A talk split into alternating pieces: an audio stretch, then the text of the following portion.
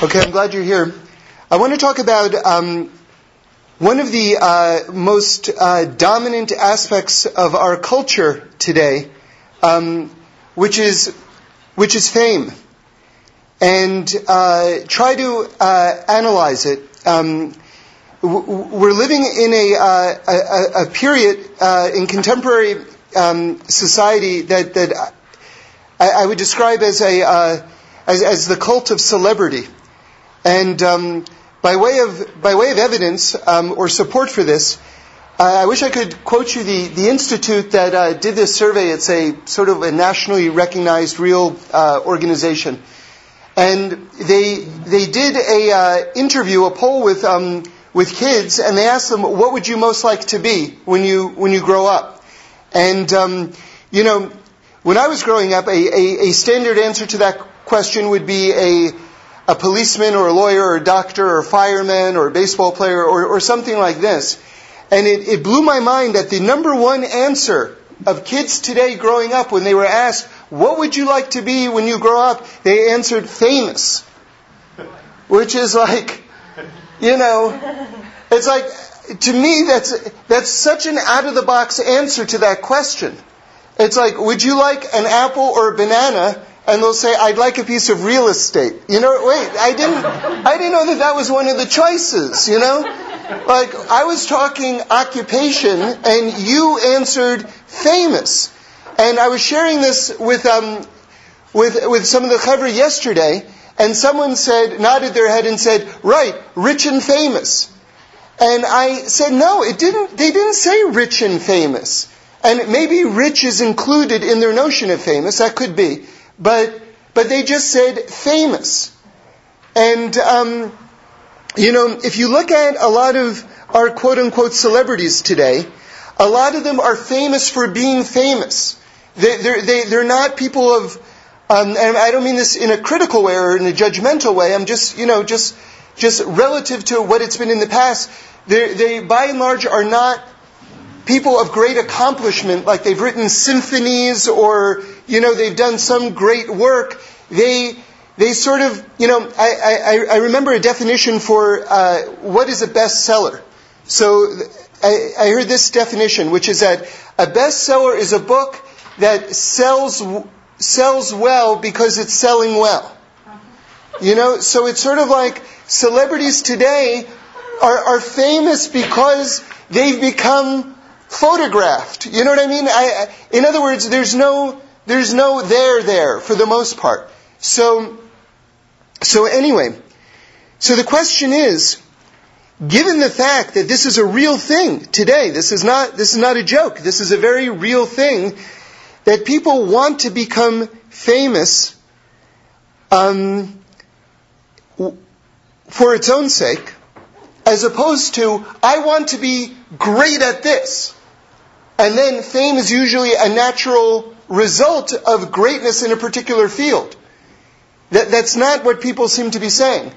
They, they just want that, that um, wide level of recognition. And by the way, you know, having dealt with many, many famous people over my career, I can tell you that being famous is really no, it's really no treat. I mean, for the most part, you get your life taken away from you. And it's, uh, I, I don't want to dwell on this, but it's um, it's not what it's cracked up to be. It's it's actually a fairly toxic uh, existence. And um, if you look at the track record of people who are becoming famous today, especially young people, and the high correlation between their fame and um, drug drug addiction and um, you know nude photographs and all, all, sorts of dissipation and, and, and, and, literal madness, madness that seems to accompany it, you, will see is just, you know, you, will see that it's, it's really quite a difficult existence, oddly enough. Um, so, so the question is, I want to look at this on a, on a, on a deeper level and ask this question, why, why is fame and fame for its own sake become such a, a, a lust for people growing up today in, in, in, in contemporary society? What, what, are the, what are the spiritual roots to this malady, if you will? Um, so, so uh, this is my own analysis, but I, would like to throw out some suggestions. And one of them is in terms of, again, just sort of setting the table for what the issue is before we go more deeply into it, trying to um, explore another, another uh, contemporary um, trend in today's society, which, which, which is coexisting with this, you know, with this craze for fame. And I don't think it's a coincidence that these two things are occupying our cultural landscape at the same time. And, and again, the solution that, that, that I'm going to offer, or the analysis, addresses really both of these things. So the other thing that's on the cultural radar these days is this militant strain of atheism, which is um, becoming more and more widespread. And um, as, as sort of as evidence, I would just point to, I don't even want to name the authors or, or the books, but there have been a string of New York Times bestsellers all premised on the complete denial of the existence of God. And um, as one of my coworkers pointed out recently, which I thought was very, very interesting, he said that, you know, it used to be that someone who was an atheist or who didn't believe in God said, you know what? I don't believe, but if you believe, that's, that's your business. Now the attitude has become a little bit different. Now it's, I don't believe, and if you believe, you're an idiot. Which is, which is a, again, it's a, it's a different, it's a different place than it's been previously. So, you know, just what, what, what I think is um, so laughable. You know, there's another word, and it's uh, the word is agnostic. Agnostic means someone who sort of has kind of labeled themselves as a doubter. I don't think so, but I don't know. And, you know, for people to have doubts in terms of their faith is, is natural and, and normal. God, after all, gives us free choice because He wants us to derive His existence from, from this amazing cornucopia of, of creation that surrounds us to realize that there's a unifying intelligence being that informs everything. God, in His wisdom, wants us to reach this conclusion. So, so necessarily that room, leaves room for doubt. Doubt is one of the things that one must cope with to arrive at the truth. God has deliberately constructed the universe in a way where that becomes the process that we go along. So, to be an agnostic, to question, and even perhaps to lean toward not believing, that, okay, I, I hear that. But, but someone who's a actual atheist who can say with certainty that there is no God is quite wondrous to me. I mean, without hurling invectives or insults back and saying that, you know, well, he's just as closed minded as we are. So I want to be careful not to fall into that trap. Nonetheless, one must really, one's jaw must fall agape at the certainty that this, let's say he's a college graduate. Wow! You know, that he's reached that level of intellectual achievement that, that this person knows. You know, I mean, I, I, I, I, I, can't say anything more about that. Okay, so, so, I mean, we're lucky to have such giants in our midst. You know, really. And, and, and, anyway, so, so, so, so we have these two things on our cultural radar right now, and I'm going to suggest that they're, they are, they are linked, in fact, um, and then go deeper into presenting a, an explanation, I think, for the phenomena that we're seeing, which is which is we have more than ever, people are actually saying that their goal in life is to become famous, kids, and that, um, and that also this increasing militant denial um, about the existence of God. Now, it's going to sound like I'm changing subjects, but in fact, I'm addressing the point that I've been building up to since we started the talk, which is really good news. we all live forever. That's the good news. We are in fact immortal. You don't have to be bitten by a vampire. you are already immortal. Okay? It's true. The soul that you have within you, this piece of God, exists absolutely forever. It exists forever. And, you know, at a certain point, one sheds their body and continues to exist. That's just reality. That's not faith based. That's not, wow, I, would like to believe it. I'd like to think that that's true. That's, that's what it is. We live forever. And um, I've been reading an essay, I'm still in the middle, but from the Tiferes Yisrael, who is one of the great Rebbeim, um, about 200 years ago, uh, maybe a little less, and uh, and he gives certain examples to present the fact that we are immortal, and and one of them, I just I, will just read this to you. Um, this is a translation. It's in a. I'm reading you from an, uh, a book by uh, Rabbi Aryeh Kaplan. It's page 83. It's called Immor- Immortality, Resurrection in the Age of the Universe, a Kabbalistic view. Um, so this is a translation of an essay from the Tiferes Yisrael. And he says, from our own experience, we know that we're immortal. You ready for this? From our own experience, all our activities and preoccupations, thoughts and speech, all of them are pursued as though we are certain that we will live forever. We habitually speak of our deaths with confidence, and not only when we are calm and at peace, but even when we are being entertained and enjoying ourselves, we are capable of contemplating our deaths at that very moment while filling our mouths with joy. In other words, if a person really knew they were going to die, they would be very depressed. They wouldn't calmly discuss their death at moments of joy. Yeah, you know, after I'm gone and, you know, you get my, you know, my watch, you know. People, that would be a very devastating thought in the middle of a conversation. It would stop the conversation if we actually believed it. You know, people talk about kids, how kids never think they're going to die. But, and, and oftentimes we associate that with immaturity or lack of experience or foolhardiness. Whereas that's actually the truth. And as we get older, we sort of understand that it happens. We see, you know, we should know from it, but we see parents or we see, you know, relatives, whatever it is, go, and then the reality starts to creep in. But there is a certain aspect of us that never believes it. And so the Tiferes Yisrael is saying something very, very fascinating. He's saying that that's actually your soul telling you the truth.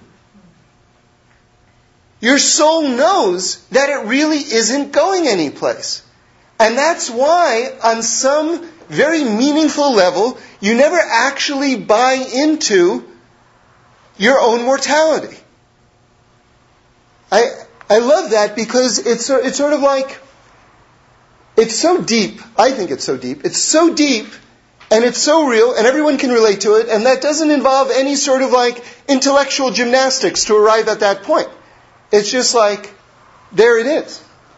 And what I love about it also is because having grown up and heard so many times thinking, oh, well, kids think that, and so really knowing that feeling, and yet having it invalidated over so many years, and then hearing him point to that as an actual cogent proof of the truth of it.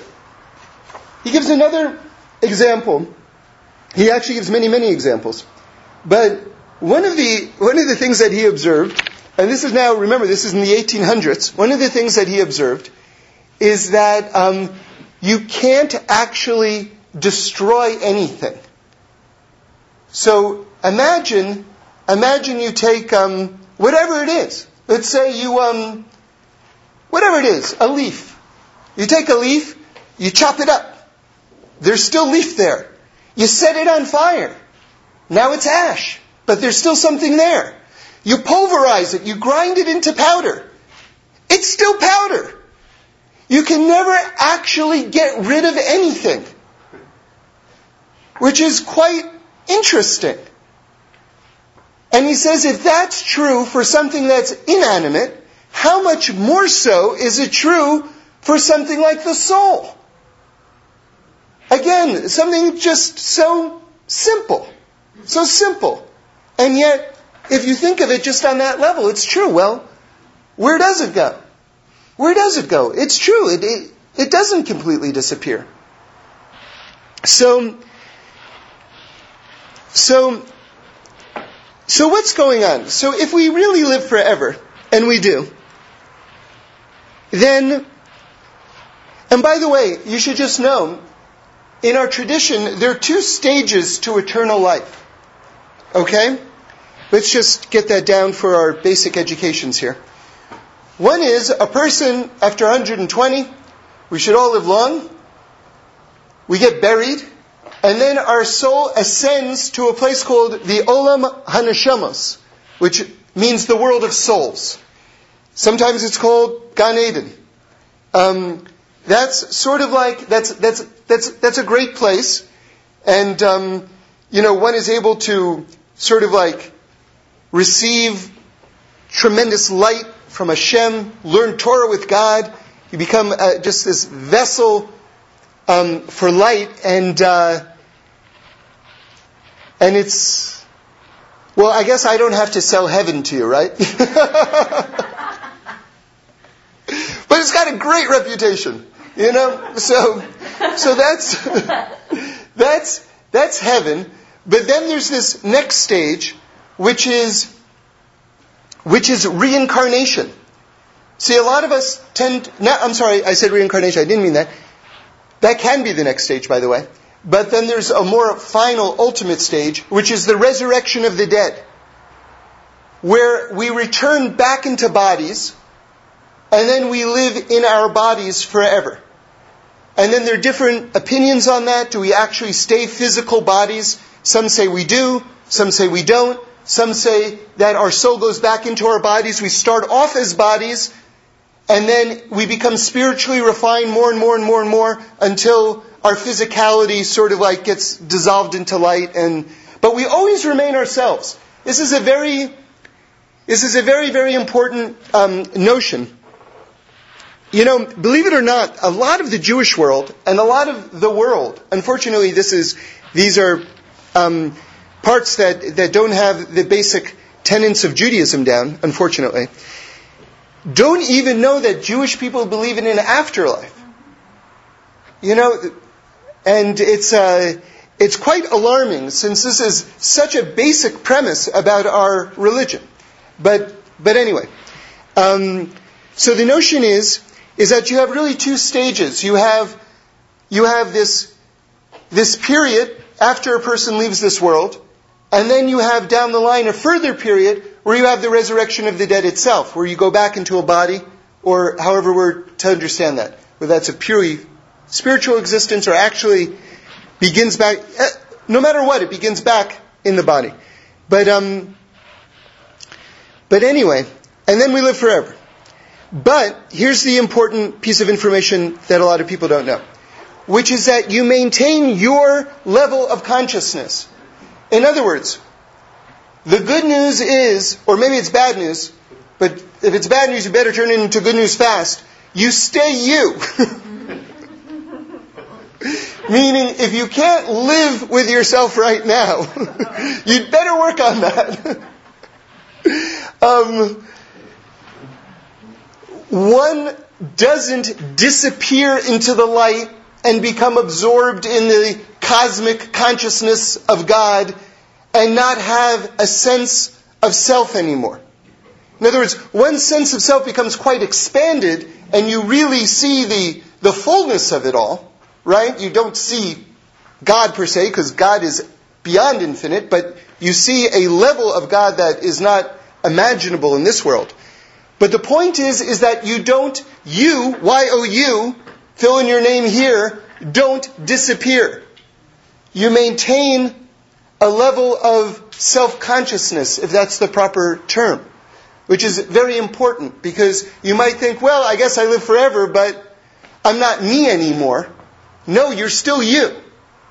And in fact, I heard something what I thought was very, very beautiful, which is that how does one soul recognize another soul in the next world? If you don't have a body anymore, you know? So, somehow, and you know, this is obviously existing in another dimension, so whatever terminology I describe it with, you, you just have to just, just imagine, right? Because we don't, we, we don't know how this works exactly. But on your soul will be imprinted somehow all of the mitzvahs that you ever did. And so we will recognize each other by the mitzvahs that we did. So you'll know your mother because it will be imprinted on her somehow, right, in whatever way it, it is in that dimension. Oh, you're the one who gave birth to me. Mom! So, so we'll recognize each other by our, our, all the good things that we did. Which is great because it really shows you that you are what you do in this world forever. And in fact, I've mentioned it before, it's one of my favorite things. I heard it from Rabbi Wein that there was a custom of the Jews of Provence in the south of France that they would make their coffins out of their Shabbos tables. And that that, because your Shabbos table was sort of like the headquarters of chesed that you do in this world. Or that's, you know, that's how they thought of it. And so, since you leave this world with the chesed, with the kindness that you do in this world, how appropriate it is to be buried in your kindnesses, so to speak. Enwrapped in your kindnesses. So, so, so that's an example of that. Okay, so I want to go further into this notion because I've sort of put, introduced three ideas and I want to show you how they connect. Okay? The first idea that we discussed was this obsession with fame that's going on today. The second idea that we discussed is this increasingly militant strain of atheism, of denial of God that's also going on today. The third idea that we discussed is this notion lying at the roots of this, I would suggest, which is the immortality of the soul. So how do all three of these things connect? Well, the thing is, is that people, people's souls today, who don't know about religion, they don't know that they are in fact immortal, but they feel it inside of them. They look, how can I express that in this world? How can I achieve that in this world? My soul is telling me that I have it. I long for it. I hear from sources that there is no next world. So how do I achieve this thing that my soul is telling me is true? How do I achieve it? I make a platinum selling record. I get I star in a movie. I, I do one of these things where my work outlasts me and endures, and through that I will achieve immortality. Now again, I'm not saying this is a conscious thought. This is something that's just percolating in on a soul level, in the unconscious mind. And so, so, so there's a direct correlation with the denial of God and the need for fame. Because where else is the soul going to be able to, its desire, to, to express its desire to endure forever? They don't understand that they have it anyway. You have it anyway.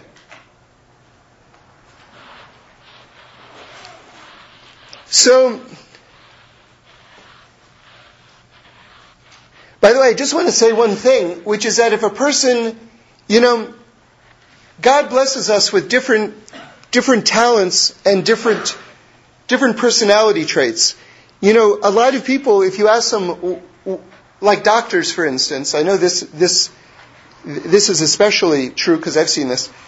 If you ask people who are doctors, a lot of times you say, when when did you decide to be a doctor? They'll say, I always wanted to be a doctor. You know, and teachers also are like that. When did you want to be a teacher? I always wanted to be a teacher. So God blesses humanity with desires. You know, oftentimes from an early age, not always, but oftentimes from an early age, and there are all these different sort of sectors of, of, of civilization that, that have to be filled in order for us to work together and provide for each other's needs. And God naturally gifts us with those desires to fill in all the different, all the different channels to come together so that we can all work together harmoniously. One of those things is actually, is actually to entertain, is to entertain, you know? Laughter is a very holy thing. It, it, it's, uh, it's quite a good thing. So, so I guess the, the reason why I'm saying this right now is the, those of us who, who enjoy performing or whatever it is, I'm not saying that that's a pathology. I think that that's an important statement to make because don't don't derive that from what I'm saying. You know, if, if a person is a gifted actor or actress or musician, whatever it is, that there's nothing wrong with that. That's that's normal. However, to to sort of just want to be famous that, that's where it gets a little bit more complicated. That, that, that's the part that has to be looked into. Um, you know, um, Svi was telling me a, a, a great quote, which, uh, which I really enjoyed. Uh, it's from Woody Allen. He says that I don't want to achieve immortality through my work. I want to achieve it through not dying. So, so I really, I appreciate that. Um, okay, I want to. Um, I want to go a little bit further, and uh, you know, I heard uh, Rabbi Twersky from Denver. Well, he was from Denver at that point, anyway. Uh, speak a while ago, and um, he said, he said that someone who was, uh, he was talking with a person who was Jewish, who uh, Christian uh, missionaries were were working on this particular guy, trying to get him to abandon his Judaism, uh, which they they shouldn't do that. Um, and and uh, this person was confused, and he spoke with Rabbi Twersky, and he he said to Rabbi Twersky, they tell me that unless I convert to Christianity, you know, I, I don't have a place in the next world. And, um, and uh, Rabbi Twersky showed him, you know, it says in Pirkei Avos that, that all of us, every Jew has a place in the next world. And you should know that Judaism, this is something that you can be very proud of, by the way.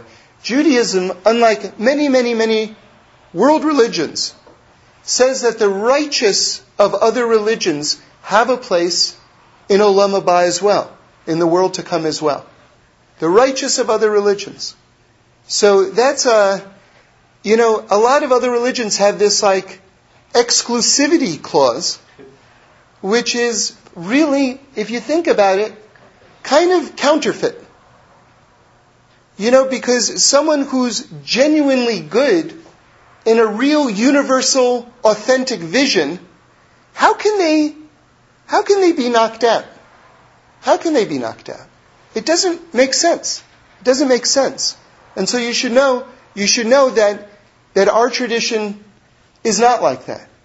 You know, um, I heard Reb Shlomo say one time that um, if you think of like a beauty pageant, everyone is rooting for for them to win for themselves to win. And he says, by us, we're rooting for everyone to win. Which is, it's a, just a different, just a different take. So now, if you know you're going to live forever, there are two main conclusions practically that you must draw. One, you can't take life so seriously. Number two, you must take life very seriously. Let me explain. You can't take life so seriously means the ups and downs. You know, you know, this person's walked by me today. You know, it's quite amazing how we surrender our self-esteem in the most ridiculous, meaning, meaningless interactions. Like, you know, that dry cleaner really, really did not treat me with the proper level of respect. you know, I'm really going to have to, you know, safety pin my resume on my stained shirt. So he knows who he's dealing with. You know, it, but and it, it's an it's it's an unfortunate trait that we really have to you know be more on top of. How much we put our entire self-esteem up for grabs on a regular basis.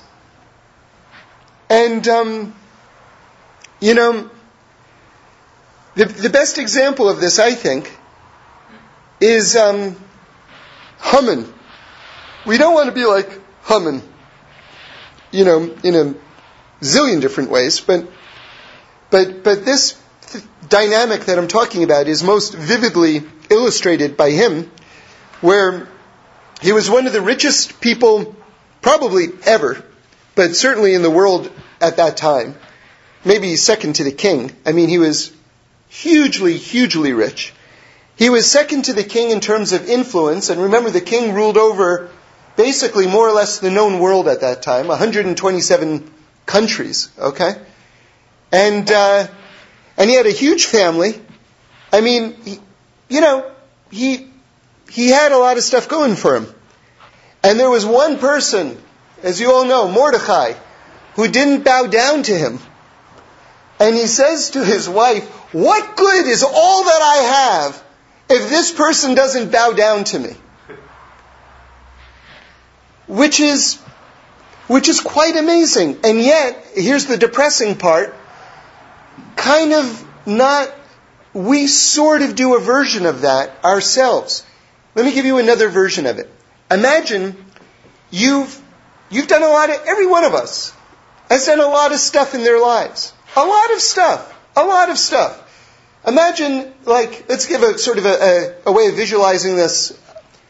You're at a casino in Las Vegas, and you've got a big pile of chips. Let's say these are all the things that you've accomplished in your life. Can you imagine sliding them all in front of you and putting them up for grabs, your, everything you've ever accomplished, on every single roll of the, you know, every single interaction, like playing double or nothing with everything you've ever accomplished, just based on some sort of like. Anyway, I think I think I think you guys are getting my point. So, so we have to stop doing that. We have to have a little more confidence in ourselves and a little more perspective. You know, a rabbi once uh, uh, gave this counsel that there are, you know, we know that we have to love each other, and especially there's a, a mitzvah among Jews to love each other, since we're really one family. Um, and yet there are some people who are quite bothersome. And so this this rabbi gave the following advice, which I thought was really great. He said, certain people you can love from afar.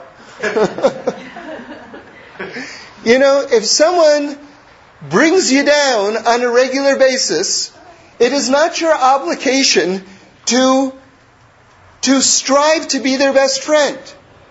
Don't start start with don't hating them. you know, start there. don't leap to best friend. You know what I mean? Start there. And then build from there. Be real. Okay? Because the problem is, is that, well, anyway, the, the thing that I want to address right here is this first idea of not taking life as seriously. And to the extent that, um, to the extent that um, we don't always get what we want, well, that's, that's in this chapter of our lives. That's in this chapter of our lives, you know? And, and if a person has a broader perspective, um, they're going to be much happier. Okay, number two is taking life way more seriously. Because if we understand that all of eternity is essentially going to be us sort of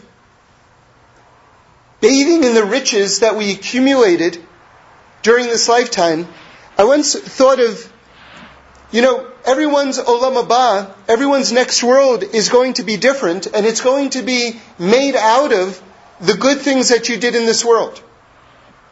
So, I, I once thought of this lifetime as the great furnishing expedition. We're, we're essentially accumulating furniture and decorating our eternal, our eternal existence, you know? It's like you went out of way, your way for someone. That is an incredible hundred foot tall waterfall you now have in your living room. You know? You like rainbows? We got rainbows. You know? Keep Shabbos. What, you know, what, whatever it is, everything that you do is going to translate into an aspect of your eternal reality. And that is going to be your consciousness forever.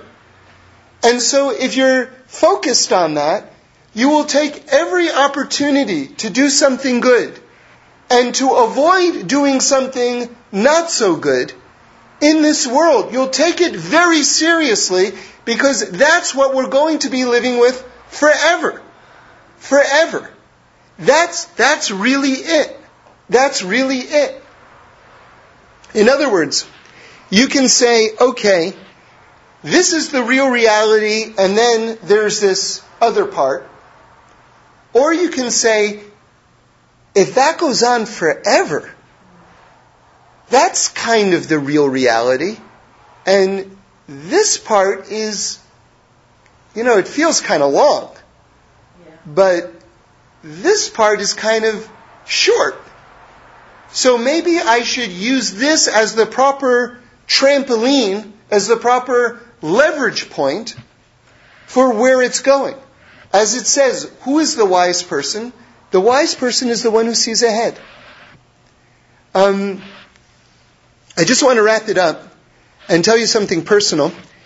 Um, there was the period in my life where you know, I, I won't give you my whole uh, spiritual journey here, but I'll shorthand it. Um,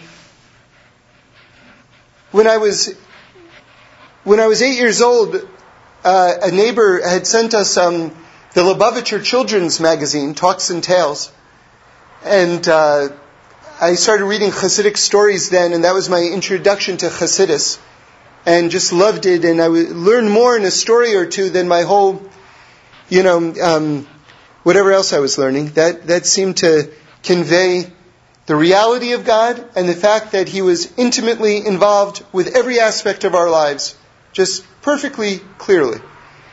And then when I was about 14, I started going to Reb Shlomo Carlebach Shul, which was across the street. That same neighbor sent us there. And Reb Shlomo was saying over these Hasidic stories and teachings, and so and I remember dancing with the Torah and Simchas Torah when I was 14 and just feeling like this is my whole life. And, but it was a kind of a slow period. I didn't have a formal background, formal education. So it took a, took a long time, even though it's what I most wanted. And I was fortunate enough to, um, well, I'm going to say this in a really grandiose way, so pardon me, but I'm trying to make a point here uh, I was fortunate enough to get everything that I wanted. Meaning to say that I had some highfalutin goals. I wanted to go to Harvard. I wanted to write out in Hollywood. I wanted to hang out with fancy people and things like that. And, and I was fortunate enough to get all those things. And I was able to see firsthand and up close that they were tremendous fun, but not really, there's got to be more to, to life than that, you know? Like, it's good, but I know this isn't it.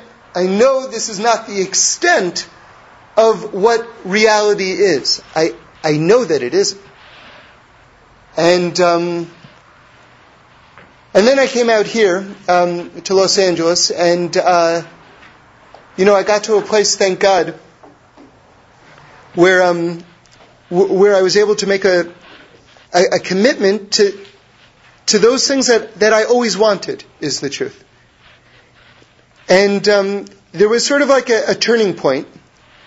Um, I remember it was it, it was a, a, trip that I took to Europe, and uh, and there was a brief part. I was in France actually, in Paris, um, and I was I was alone, and and I think it was the only time in my life up until that point where I was actually alone, where I wasn't surrounded by friends or family, um, and that was an interesting opportunity for me because it allowed me to actually think very deeply and clearly about what it is I actually wanted without being sort of bombarded by the influences and expectations of old family and friends. Sometimes those things can keep a person in a trap because they stop you from being what it is that you actually want to be or where you want to go. Because, hey, you're not that guy. Remember in third grade when you when you ate that McDonald's hamburger? That's that's you. And it's like, wait a second, I was in third grade then. You know, what happened to growth? You know, am I not permitted to grow at all? You know, um, so so I started thinking about my own death, and this is kind of the point I wanted to make since we've been talking about immortality, but I want to sort of give the flip side to it. And thinking about my own death, not um, not in a morbid way. It, they, they weren't. It wasn't a suicidal type of thought. God forbid. Um, it was just the notion that I've got a finite amount of time in in this world, and I thought of myself lying on my deathbed and I said to myself, you know what? How I feel about myself at that moment is sort of really important since that's how I'm going to be leaving the world is with that thought. And I thought to myself, I, it, it's not going to matter to me what I've accomplished up until that moment. What's going to accomplish, what's going to matter to me is how I feel about myself at that moment. And I thought to myself, projecting ahead, I thought, you know what? I really am one, and I'm speaking personally right now, I'm just telling you what I was thinking. I'm really going to want to be having kept Shabbos. And if I think of myself at that point and I think that, you know what, I never kept Shabbos, I'm going to be really bummed out about myself. And so from that perspective of being at the end of my life and really value, valuing that perspective of how I feel at the end of my life, looking back on my life, I started to think about what is most, what is going to be most important to me then, and let me do it now. And that actually was the chain of thoughts that led to me committing to Shabbos, for instance. And from Shabbos, you know, I mean, there were other things going on at that point, but but but that was that was a real turning point for me. So so just to review, we live forever. But these moments, these moments are opportunities that we're never going to get again even within the context of our immortality. These are the moments where we can get up a level of speed, or if you want to think of that image of this sort of like the biggest nuclear powered trampoline, you know, that's now. That's now. And I, I, bless us all that we use these opportunities to their maximum good and I look forward to celebrating with you all forever. Have a great week.